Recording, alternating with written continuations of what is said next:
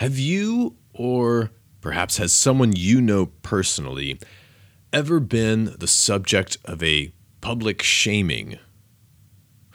Today, a story about Socrates facing this kind of situation that may help you out someday, God forbid. Greetings, fellow ancients. A shorter episode today, as we are putting the final touches on Lysander, coming very soon. Now, Socrates shows up a few times as a cameo in Lysander's biography, so it's fitting that we do a piece on him today. Socrates was often seen about his native Athens being followed around by young men who enjoyed the way that he made them question some of the received opinions that they had been brought up with about morality and what was good to pursue in life. And to most people in Athens, he was justifiably seen as a strange man and it wasn't just ethics he was curious about. He would read books and talk to intellectuals about the nature of the heavenly bodies and the gods and possibly even insects. His interests were boundless, and he would famously bother and embarrass respectable citizens with his questions too. What is justice? What is courage? etc.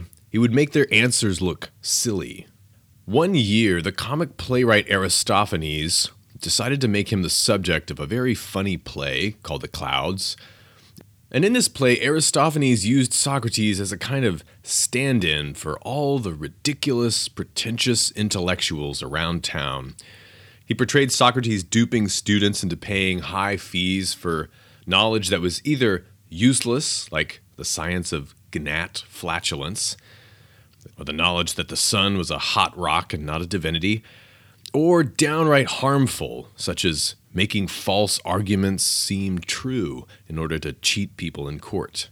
And this comedy play was unfair, but it was also hilarious. Even later philosophers who admired Socrates appreciated Aristophanes' clouds precisely for the way that it deflated the charlatan as a character type. And Socrates, though, was in the audience when the play aired. And after the play, Someone in the audience asked him, some friend of his, Socrates, are you not indignant that this man ridiculed you like that? And Socrates replied, No, indeed. When they break a jest upon me in the theater, I feel as if I were at a great symposium of friends. In ancient Greece, evening parties, or symposia, were places where friends would often roast each other with wit and affection. Now, if you read The Clouds today, you'd probably think that Aristophanes did quite a bit more than roast a friend. A man of weaker disposition than Socrates might even have complained that he had suffered character assassination. But Socrates suggested it somehow reminded him that he was part of the community. Now, Socrates at that time, 423 BC, he had already an impeccable record of good character. The city of Athens was at war with Sparta, and he had already fought with distinction in two battles in the war at Potidaea and at Delium. And for all of his eccentricities, Socrates exemplified the basic virtues that all good people admired, even if they were terrible at actually defining those virtues as he showed them. He was courageous in battle, exceptionally so. In fact, he was totally unmoved by the fear of death and he was also restrained and wise and just. And Socrates was able to face a public shaming with the confidence that can only come from having a sound character. His reputation would probably recover, he knew this. But on top of this, if we believe Plato's depiction of him, and that of others like Xenophon, Socrates had already trained his mind not to worry about the opinions of his fellow citizens and we often see in great people that a healthy disdain for public praise is a foundation of the consistency of character someone usually needs to be truly exceptional, to be a role model for thousands or even millions. But Socrates did recover from the shaming he got in the clouds. He resolutely continued living his life the way he always had simply, philosophically, and surrounded by many of the most intelligent and influential men of Athens, both young and old. Plato and his brothers were still there, and Lysias and his brother Polemarchus, before the great trials that Lysander and the oligarchs brought upon their city.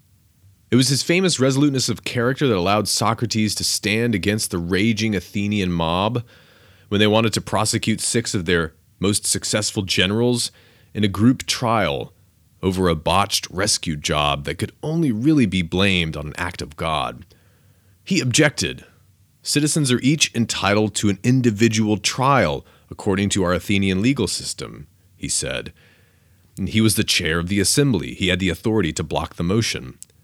They threatened to beat him to death, but he wouldn't budge. And there were many other occasions when Socrates famously wouldn't budge. Last of all, of course, when he was presented with the opportunity to flee his punishment for allegedly corrupting the youth in 399 BC when he was sentenced to death, he decided to stay put in Athens. If he hadn't, who would now remember the name of Socrates? So, how does a wise man deal with public shaming? First of all, by living a life of virtue that is, by definition, most resistant to such a thing. As they say, the best time to start doing that was 10 years ago, but the second best time is today, not tomorrow. And then, by being truly indifferent to the opinions of the crowd. Find the relationships in your life whose only condition is that you continue truly to be the best version of yourself that you can be. Socrates' friends would expect nothing less of him. This is Alex Petkus. Until next time, thanks for listening. Stay strong, stay ancient.